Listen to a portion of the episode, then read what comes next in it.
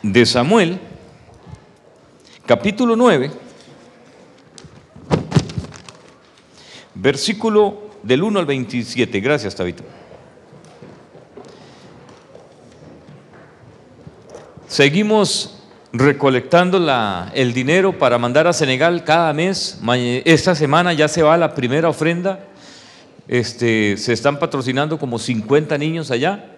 Si usted este, está al día en esto, pues gloria a Dios, y si no, pues puede buscar a Francisco y ponerse al día con ello. Con respecto al dinero que se está mandando a Colombia, pues también estos son 5 dólares por mes nada más que algunas personas se han comprometido y con eso formamos 100 dólares más 100 dólares que la iglesia dona, son 200 dólares con los que estamos bendiciendo a la pastora Florinda en Barranquilla. ¿Qué pasó?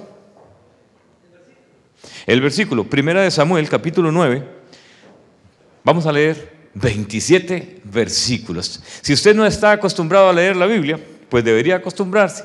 Hay veces que nosotros venimos acá y como que queremos apresurar las cosas y entonces rapidito eh, leemos pasajes muy pequeños. Hoy no vamos a leer un pasaje muy pequeño. Hoy vamos a leer todo un capítulo. Yo voy a ir un poquito rápido a ver cómo, cómo responden los, muchachos de la computadora.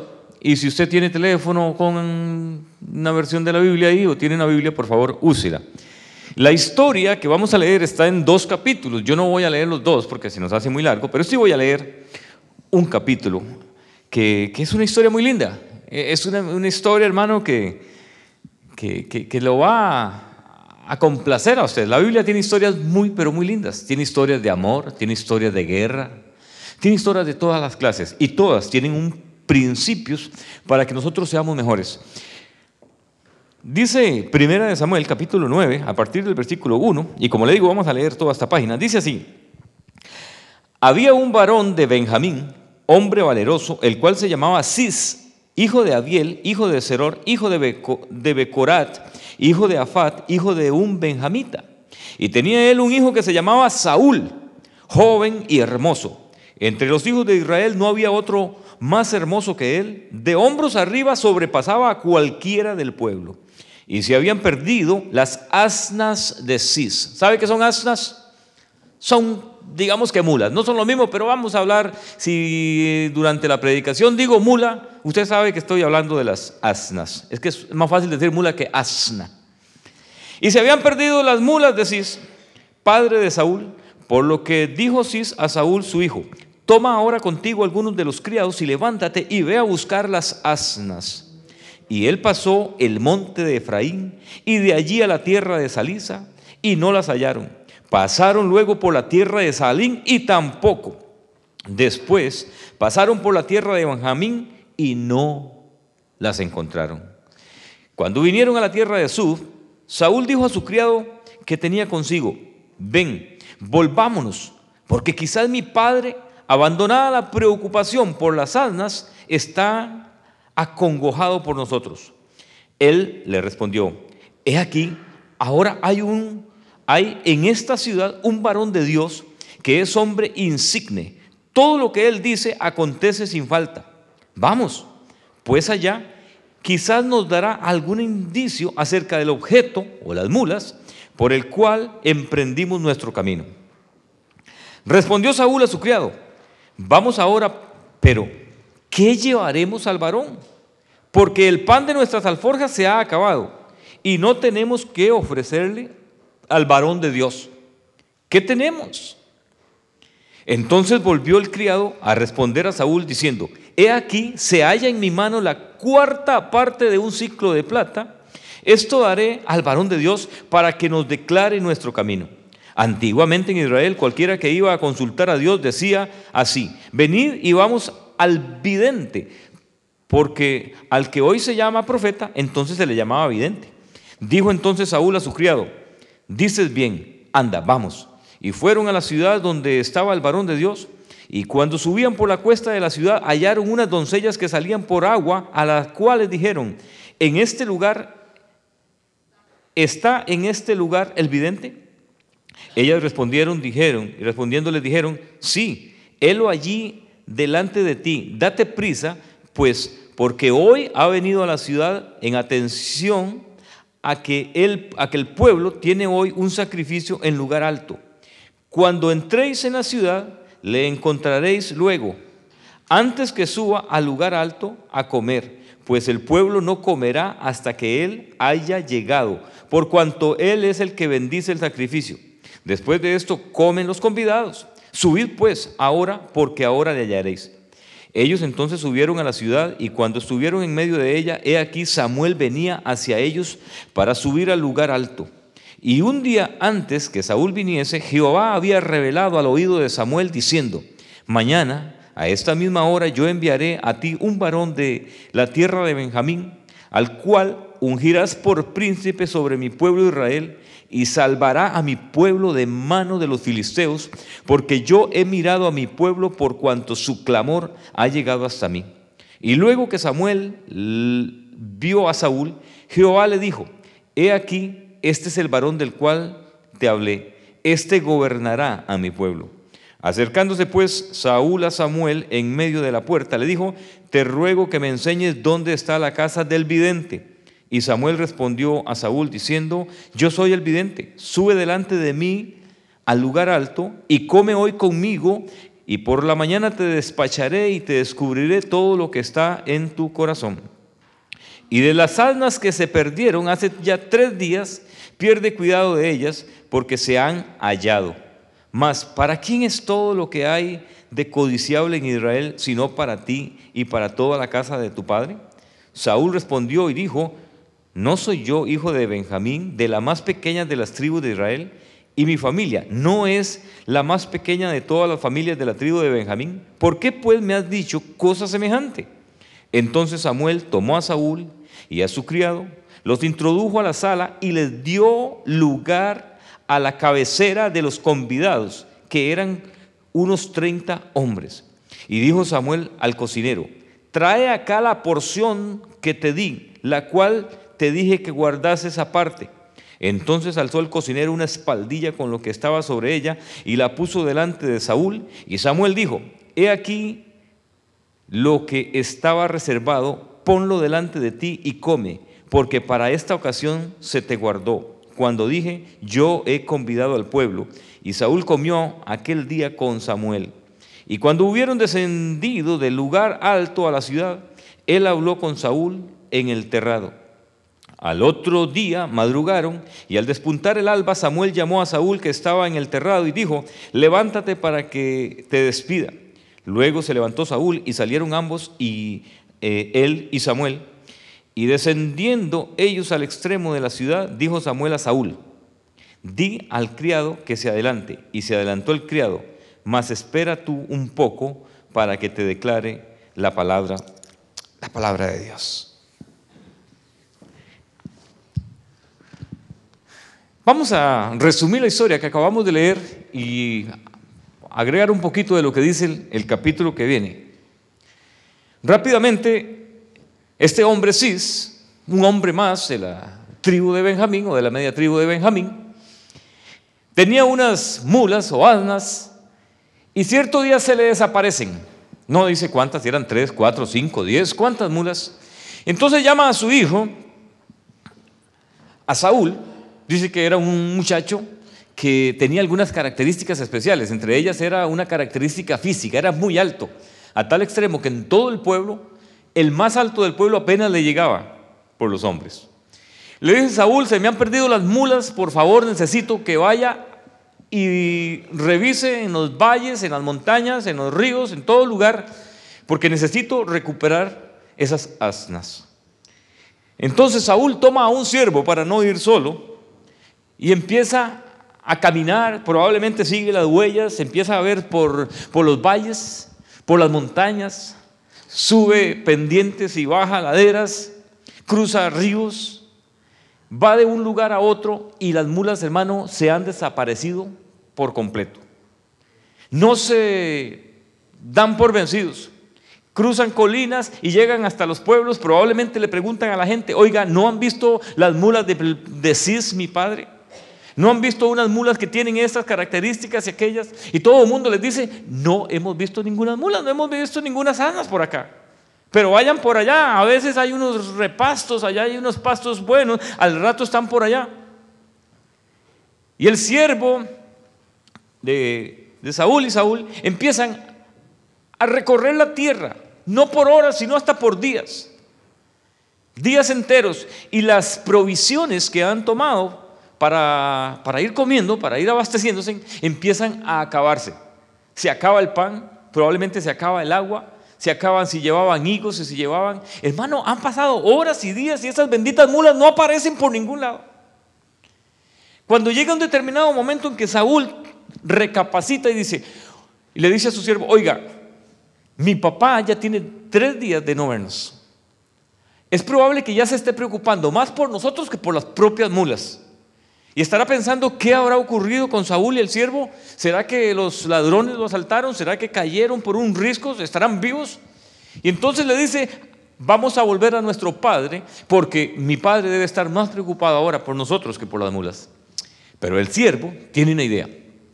De alguna manera sabe que están cerca de una ciudad donde el varón de Dios, el profeta de Dios, el ungido de Dios, que todo mundo le conoce, que cuando busca la presencia de Dios desciende sobre él revelación y que se llama Samuel, que en ese lugar de vez en cuando el hombre de Dios viene a visitar el pueblo y a, bendecirlos y a pasar un, rato agradable y a, glorificar a Dios en ese pueblo. Y el siervo le dice, mira, aquí en este lugar hay un vidente, le decían vidente, hay un profeta de Dios, hay un varón de Dios y él nos puede ayudar diciendo dónde se metieron esas mulas. Vamos y consultemos y él nos va a ayudar. Saúl se queda pensando y dice, oiga, está buena la idea. Yo no había pensado que podíamos buscar el favor de Dios, que podemos buscar la sabiduría de Dios, que podríamos buscar la ayuda de Dios a través del varón. Eso es una buena idea, Pero inmediatamente se le viene, y ahorita entramos un poquito en, en detalle con respecto a esto, se le viene un problema a Saúl. Y le dice, ¿y qué le vamos a llevar al hombre de Dios? ¿Qué ofrenda? Vamos, no tenemos ofrenda. Podíamos llevarle un pedazo de pan, pero hasta el pan se nos ha acabado. Podíamos llevarle de lo que traíamos, pero es que ya todo se ha acabado y no traemos nada. Y entran en un dilema, entran en un problema hasta que el siervo, una vez más, de alguna manera mete sus manos, eh, yo no sé, en algún bolso que andaban por ahí, o la túnica tenía algún bolso, no sé. Y le dice Saúl, aquí tengo una cuarta parte de un ciclo de plata. Un ciclo de plata era una moneda. De aquel entonces habían ciclos de plata y habían ciclos de oro. Eh, realmente un ciclo de plata no era mucho, era como dos dólares con, con 20 centavos. Un cuarto pues entonces correspondía más o menos a 55 centavos de dólar. Era lo único que tenía. Y dice, pues esto es lo que tenemos, por lo menos llevemos donde el siervo de Dios esto y llegamos con una ofrenda, llegamos con algo. Llegan delante de, la ciudad, preguntan, unas doncellas que iban por ahí este, caminando, les dicen que sí, que casualmente el, el varón de Dios está en la ciudad, pero que es un tipo súper, súper importante, que toda la ciudad le ha estado esperando, que toda la ciudad se está preparando, que le están haciendo comidas, que hay un sacrificio, pero que nadie va a comer un solo bocado antes que llegue Samuel, porque Samuel es el encargado de bendecir el sacrificio, de bendecir todo aquel evento que va a suceder. Nadie puede comer absolutamente nada. Y entonces dices, aprovechen que apenas viene llegando, nadie, no ha empezado la fiesta. Ellos corren y ven a un hombre y le dicen, oiga, ¿usted sabe dónde vive el profeta de Dios? Y no se dan cuenta que están hablando con el profeta. Le dice, yo soy el profeta. ¿Qué es lo que quieren? Y le exponen, se nos han perdido las mulas y queremos, y nosotros queremos una revelación. Dice, ven acá, no se apresuren.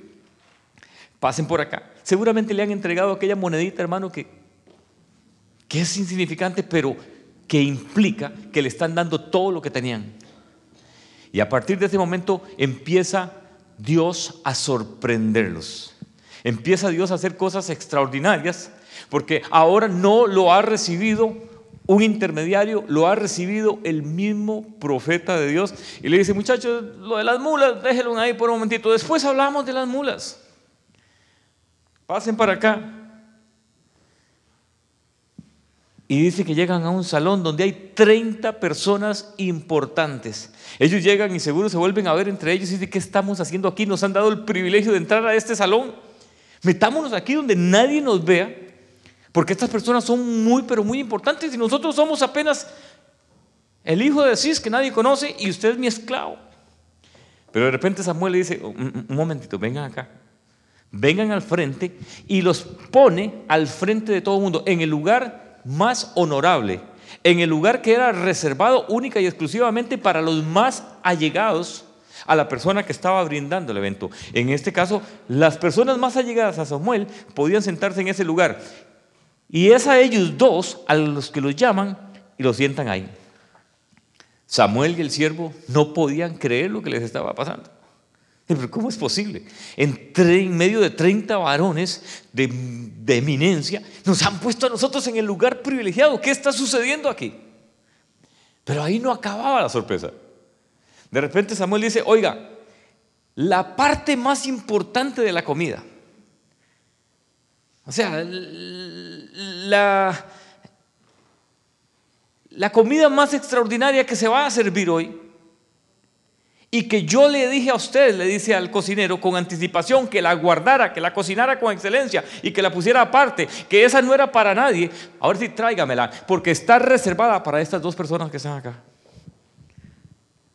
Mano, Saúl no sabe lo que está sucediendo, el siervo mucho menos. Pero el no saber lo que estaba sucediendo no les impidió comer porque tenían un hambrón, hermano, el, pan se les había acabado y tomaron aquellas espaldilla, hermano, y aquellas cosas que eran extraordinarias. Se las comieron. Y en medio de toda esta historia, Samuel le revela a Saúl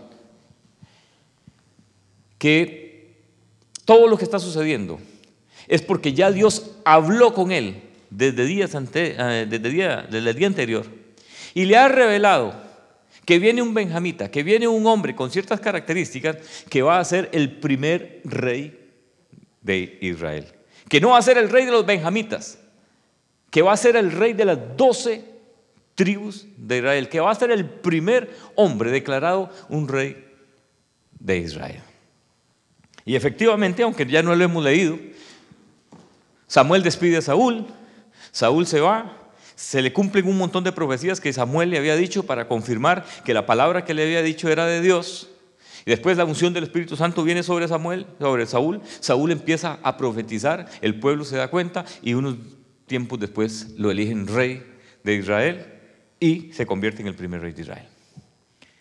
Está bonita la historia, ¿verdad? Está como para volverla a leer y leer el segundo capítulo para ver esto. Pero ¿Qué me enseña a mí? ¿Qué me ha enseñado durante muchísimos años? Porque esta, esta palabra, cuando empezó esta congregación, hermano, hace 18 años, este, Dios la había traído a mi corazón. Y la habíamos compartido. Hermano, hay ocasiones en nuestras vidas que no importa si somos cristianos, que no importa si somos hijos de Dios, que no importa si usted es fiel de esas personas, hermano, que vienen a todos los cultos de la iglesia que son fieles en sus diezmos, en sus ofrendas, que son personas que procuran, hermano, ser buenos cristianos y que caminan en la palabra de Dios en todo lo que puedan. Pero tarde o temprano se ven, hermano, ante dificultades de las cuales no pueden manejar. Diríamos, para usar una frase que voy a usar varias veces en esta, en esta noche, se le pierden las mulas a uno. Y usted empieza a indagar y empieza a caminar, empieza a buscar en internet la solución a su problema. Busca a otros hermanos que hayan pasado por el mismo problema y cuando le dan sus consejos parece que no calzan con el suyo, parece que no, no son la solución. La solución que fue para otros parece que para usted no la es. Y usted lo intenta de una forma y lo intenta de otra. Y si son problemas financieros, busca al contador y busca al economista y busca al que le está yendo bien. Y sin embargo usted se esfuerza y se esfuerza y camina, indaga, pero las mulas no le aparecen por ningún lado. La solución no le viene por ningún lado. Y empieza a hacerse un examen, una reintrospección sobre usted dice, bueno, ¿será que estoy en pecado? ¿Será que estoy haciendo algo que es algo terrible delante de Dios y ni siquiera me estoy dando cuenta? Y usted dice, bueno, sí, eh, estoy, estoy, estoy pecando en eso, así que me voy a componer en eso, voy a renunciar a eso. Y después de que usted toma esta acción, se da cuenta que el problema sigue peor, las mulas no aparecen por ningún lado. Podemos corregir nuestras vidas, podemos hacer algunos cambios y ocurren en nosotros a veces cosas, hermano, que parece que la solución se desvaneció, se desapareció, pero seguimos caminando y seguimos caminando y no le encontramos respuesta a nuestro dilema, no le encontramos respuesta a nuestro problema. Y nos decimos, Dios, pero si tu palabra dice que lo que el hombre siembra, eso cosecha, entonces, ¿qué fue lo que yo sembré en el pasado para que esté viviendo esto? ¿No le ha pasado a ninguno de ustedes alguna vez esto? En la que se encuentran situaciones, hermano, en que no encuentra explicación por qué me están ocurriendo y por qué a mí. Caramba, yo soy malo, Señor. Yo sé, toda la palabra de Dios dice que todos somos pecadores y por cuanto todos pecaron, es aquí que todos estamos destituidos de la gloria de Dios. Pero, Señor, ¿por qué? Yo he sabido lo que es pasar por esos momentos en algún momento de mi vida. Y no solo una vez, sino en varias ocasiones se me han perdido las mulas. Pero cuando vemos, hermano, que no es la causa del pecado, que no es la causa de la rebelión, que no es la causa de mis malas decisiones, y que aún así, hermano, no aparece la solución, tenemos que entender que muchas, pero muchas veces Dios tiene un plan, un propósito, algo extraordinario y que simple y sencillamente, hermano, está forjando en nosotros un rey. Este hombre, hermano, estaba en su casa muy tranquilo. Su papá le suplía todas sus necesidades. No tenía ningún problema. Un día lo lanzan al campo con una misión si viene un problema, necesita encontrar las mulas y cuando empieza a buscarlas no las encuentra. Así nosotros también a veces estamos muy conformes con nuestras propias vidas, con nuestros propios matrimonios, con nuestros hijos, con algunos sueños por ahí y como que de repente, hermano, colapsa todo y empezamos a luchar y decimos, ¿dónde está el Dios que es mi ayudador?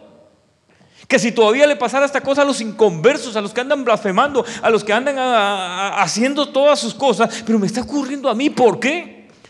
¿Sabe por qué? Porque Dios forja reyes a través del dolor, a través del sufrimiento y la preparación que Dios, hermano, emplea en nosotros para hacernos grandes hombres y grandes mujeres de Dios. Muchas veces es doloroso.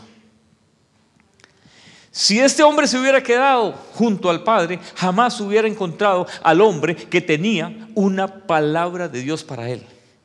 Y la palabra que le está diciendo es, Dios te ha escogido para ser rey de Israel. Dios te ha escogido para que ocupes el lugar más eminente de todo, de todo este país. Caminó y caminó y se desesperó, indagó, hermano, por unas mulas y terminó encontrando un reino. ¿No le parece fantástico? ¿No le parece extraordinario?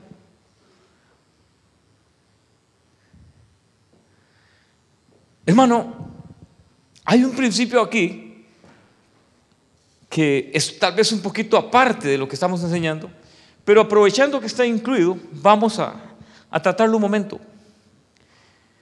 Hay algo extraño cuando el siervo le dice a, Saúl, tenemos un vidente, tenemos un hombre de Dios, tenemos alguien que puede traer revelación de Dios. Vamos donde él. La primera preocupación que se viene sobre Saúl es, pero es que no tenemos nada que llevar delante del siervo de Dios. Y le voy a decir algo, voy a enseñar algo que pastores de todo lugar del mundo, hermano, no se atreven a enseñar porque les da miedo ser mal interpretados. Y yo también tengo miedo de ser mal interpretado. Aunque alguien dijo una vez que si usted tiene miedo de ser mal interpretado, no enseñe eso porque va a ser mal interpretado. Pero tal vez salvándome en, salud, lo evite. Hermano, Toda la palabra de Dios usted la puede estudiar. No me crea a mí, estudie la palabra de Dios y obtenga la información de la fuente primaria. Pero por alguna razón, cuando nosotros nos acercamos a Dios, tenemos que llevar algo delante de Él. Y nosotros tenemos una mente tan rara, a veces tan mezquina y, avara, que decimos, no, pero si Dios es el Dios rey de todas las cosas, Dios no necesita absolutamente nada de mí. Usted tiene toda la razón. Usted tiene toda la razón, Dios no necesita nada de usted. Entonces, ¿por qué tenemos que venir con una ofrenda? ¿Por qué tenemos que venir con el diezmo? ¿Por qué tenemos que venir con las primicias? ¿Por qué? Un día de estos alguien escribió, hermano, en, Facebook algo que, que, me causó impresión. ¿Cómo es que hay gente que, que se dedica a pensar y a escribir de esa manera? Escribió, si Dios es el rey, si Dios es el dueño del oro y de toda la plata, ¿para qué necesita el 10% mío? Interesante. Interesante pero ingenuo, porque Dios no necesita absolutamente nada de mis diezmos, Dios no necesita mis ofrendas, Dios no necesita. Lo que ocurre es que soy yo el que necesito bendecir el 90% o, o bendecir mi vida, bendecir mi familia, bendecir todo a través de que cuando llego delante de la presencia de Dios traigo algo de lo que Él me ha dado para poder ofrecer. ¿Qué es lo que hace la ofrenda? ¿Qué es lo que hace el diezmo? Simple y sencillamente desata una bendición sobre el resto. Este hombre llega, hermano, usted piensa que Samuel, por favor, te lo pongo, ustedes son inteligentísimos. Nada más, hermano, los voy a llevar a esto. Si hubieran tenido pan, Samuel, eh, Saúl le hubiera dicho, llevemos este pedazo de pan, estoy trozado, deberíamos comerlo ya, pero hay que llevarle al siervo de Dios algo. Le hubieran llevado el pan, pero no tenían ni pan. Entonces apareció una monedilla por ahí. Pero necesitaba Samuel pan. Dígamelo.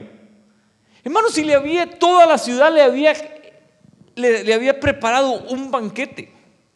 Toda la ciudad había establecido sacrificios. No se sabe ni cuántas ovejas ni cuántos bueyes habían matado porque el hombre de Dios había llegado hasta la ciudad y entonces él iba a bendecir aquel banquete y después de que lo bendecía todo el pueblo empezaba a comer. ¿Cuánta comida tenía Samuel por delante? ¿Necesitaba un pedazo de pan duro? No, y eso lo sabían, hermano, ellos. Hay un principio, hermano, que está guardado en la palabra de Dios, en la que si nosotros ofrendamos y si nosotros diezmamos y si nosotros sembramos en África todo esto que estamos haciendo y este poquito que estamos sembrando en, Barranquilla y estas cosas de las que nos desprendemos, hermano, lo hacemos, hermano, no porque Dios lo necesite, lo hacemos porque nosotros necesitamos la bendición de Dios que desata esas, esas primicias. Otra vez lo he enseñado, pero voy a, reiterar. Cuando Israel llegó a la tierra prometida, llegaron las doce tribus, doce y dos medias. Entraron a la tierra prometida.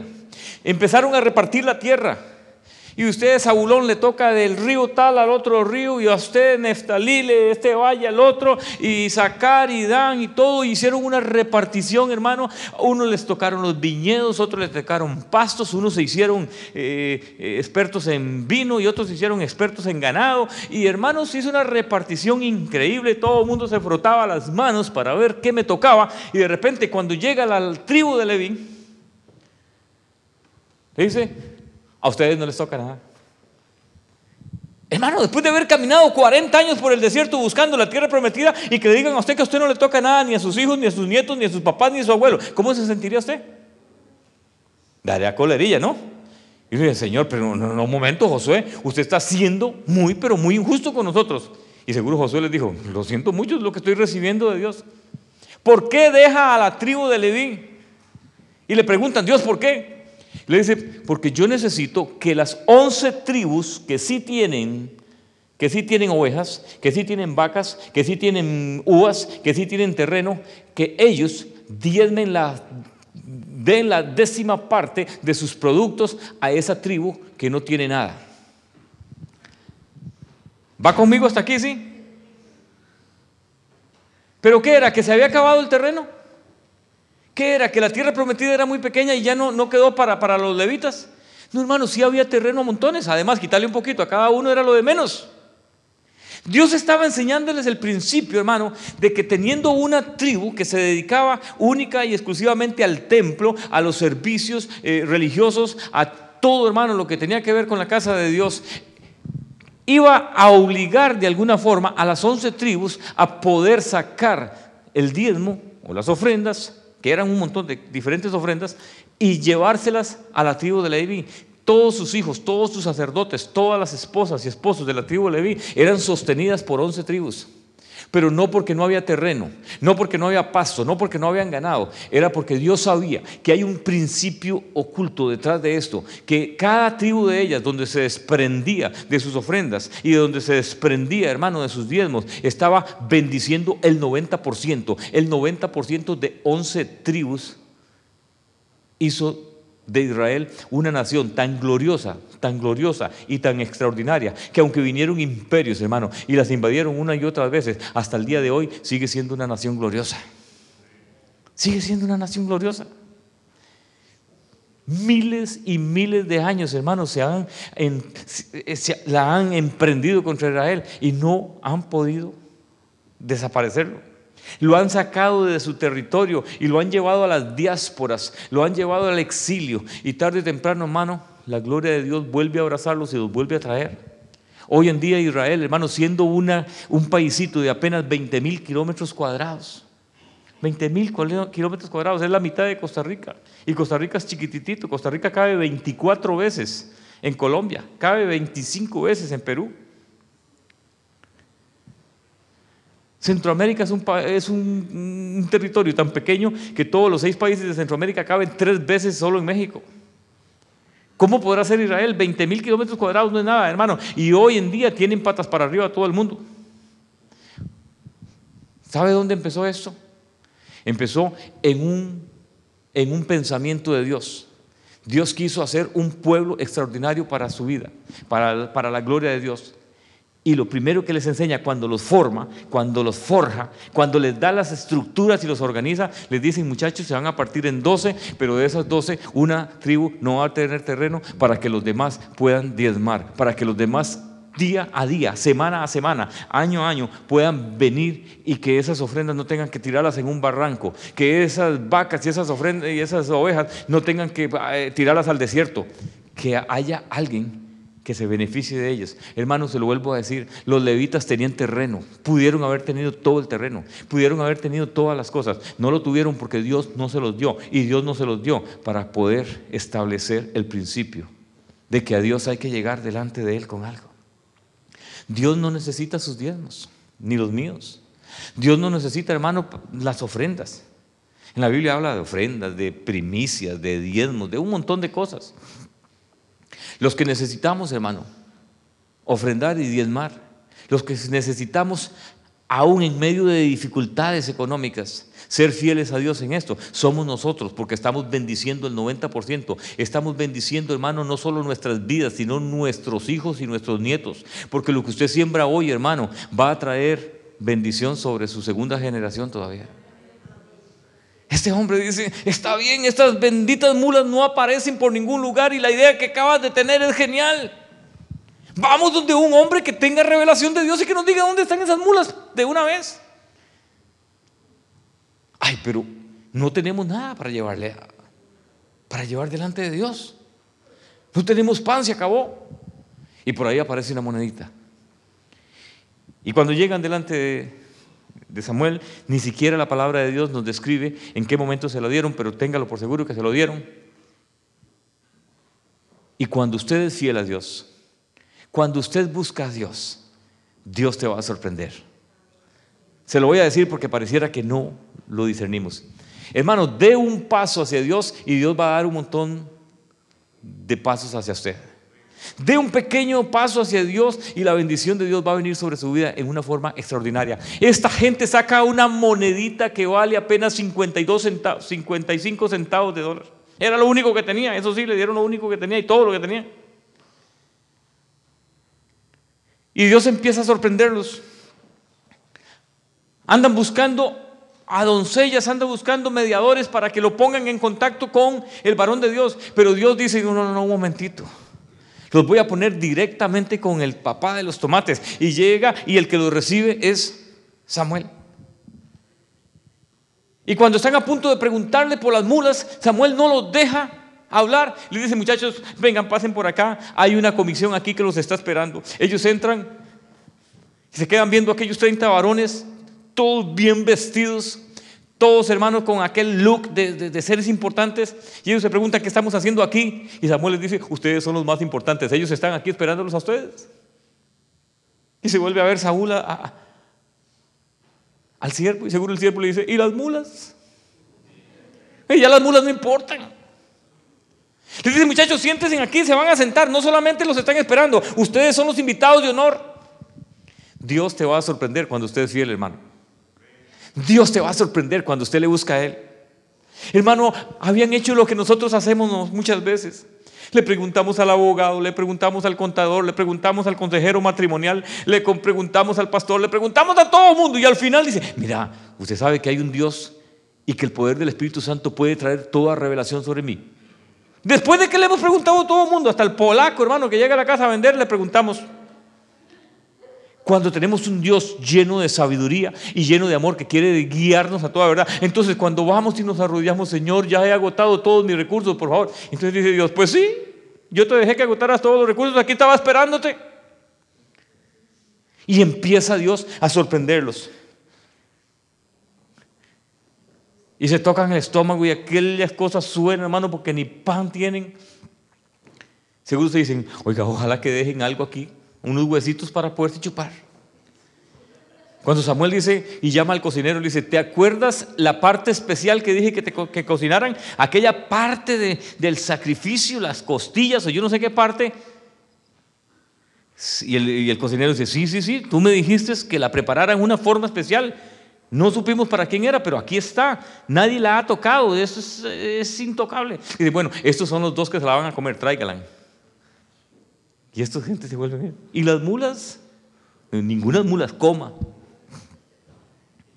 Y cuando están en aquello, hermano, sin que ellos le pregunten por las mulas, Dios sabía todas las cosas se acerca Samuel y le dice, ah muchachos, y quería decirles una cosa, las mulas por las que andaban buscando ya aparecieron, así que no piensen más en ellas. Hermanito de Dios, ese problema que usted lo tiene pero ahorcado, ese problema que usted cree que es el más grande de todos los problemas que usted haya tenido y que todo el mundo haya tenido. Ese problema, hermano, que usted no lo deja dormir y que lo tiene, hermano, en zozobra. Ese problema que no lo deja vivir la vida, hermano. Ese problema delante de Dios es insignificante.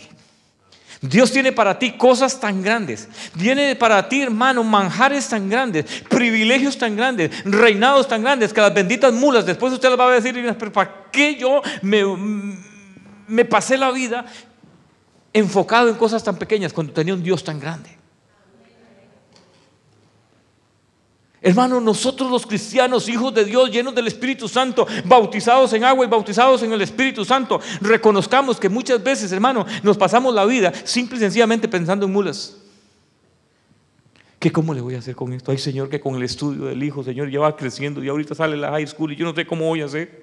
Dios mío, ¿cómo voy a hacer? Tengo ganas, Señor, de, de empezar esto, pero ¿y cómo le hago? ¿Qué va a pasar cuando esto? Y vivimos preocupados. Y yo sé de preocupaciones, hermano, porque desgraciadamente en la vida tuve muchas tendencias a preocuparme.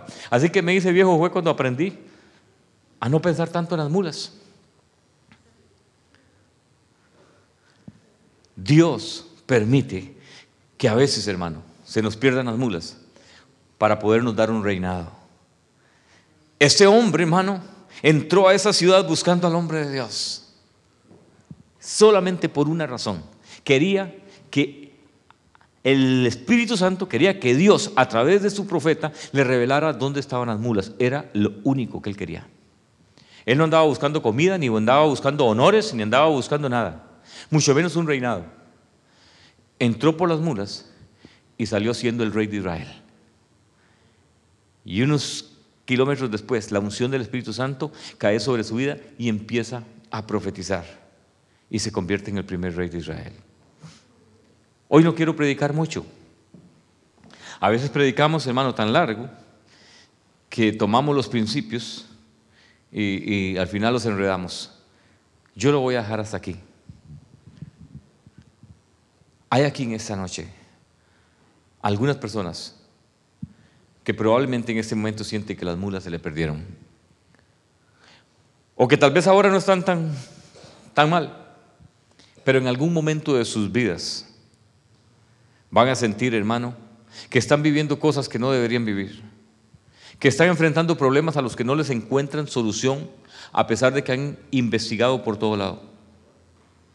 Y que cuando usted se estudia a sí mismo y se da cuenta que no es el producto de sus decisiones ni porque hay pecado de por medio, y usted dice, ¿qué es lo que está ocurriendo en mi vida? Hermano, en primer lugar, busque a Dios. Busque a Dios, deje de andar investigando primero en otros lugares. Busque primeramente el reino de Dios y su justicia. Busque a Dios primero. Después, Sí, vaya donde Dios lo envíe, pero primero busque a Dios, consulte a Dios, llévele sus penas a Dios, llévele sus preocupaciones a Dios. La Biblia dice, por nada estéis afanosos, antes bien sean conocidas delante de Dios.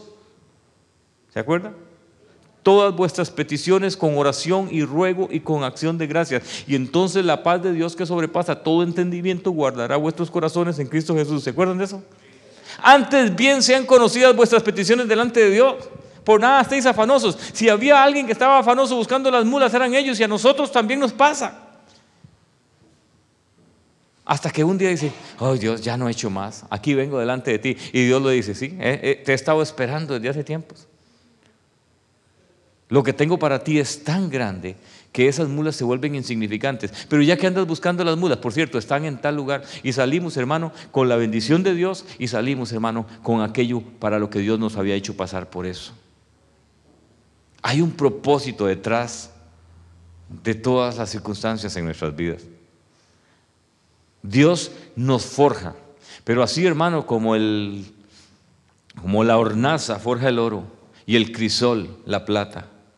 Así también en las dificultades. Así los momentos difíciles forjan nuestras vidas para llegar a ser reyes y sacerdotes en el reino de Dios. No, no creo que Dios tenga para nosotros únicamente lo que, lo que hemos vivido hasta aquí.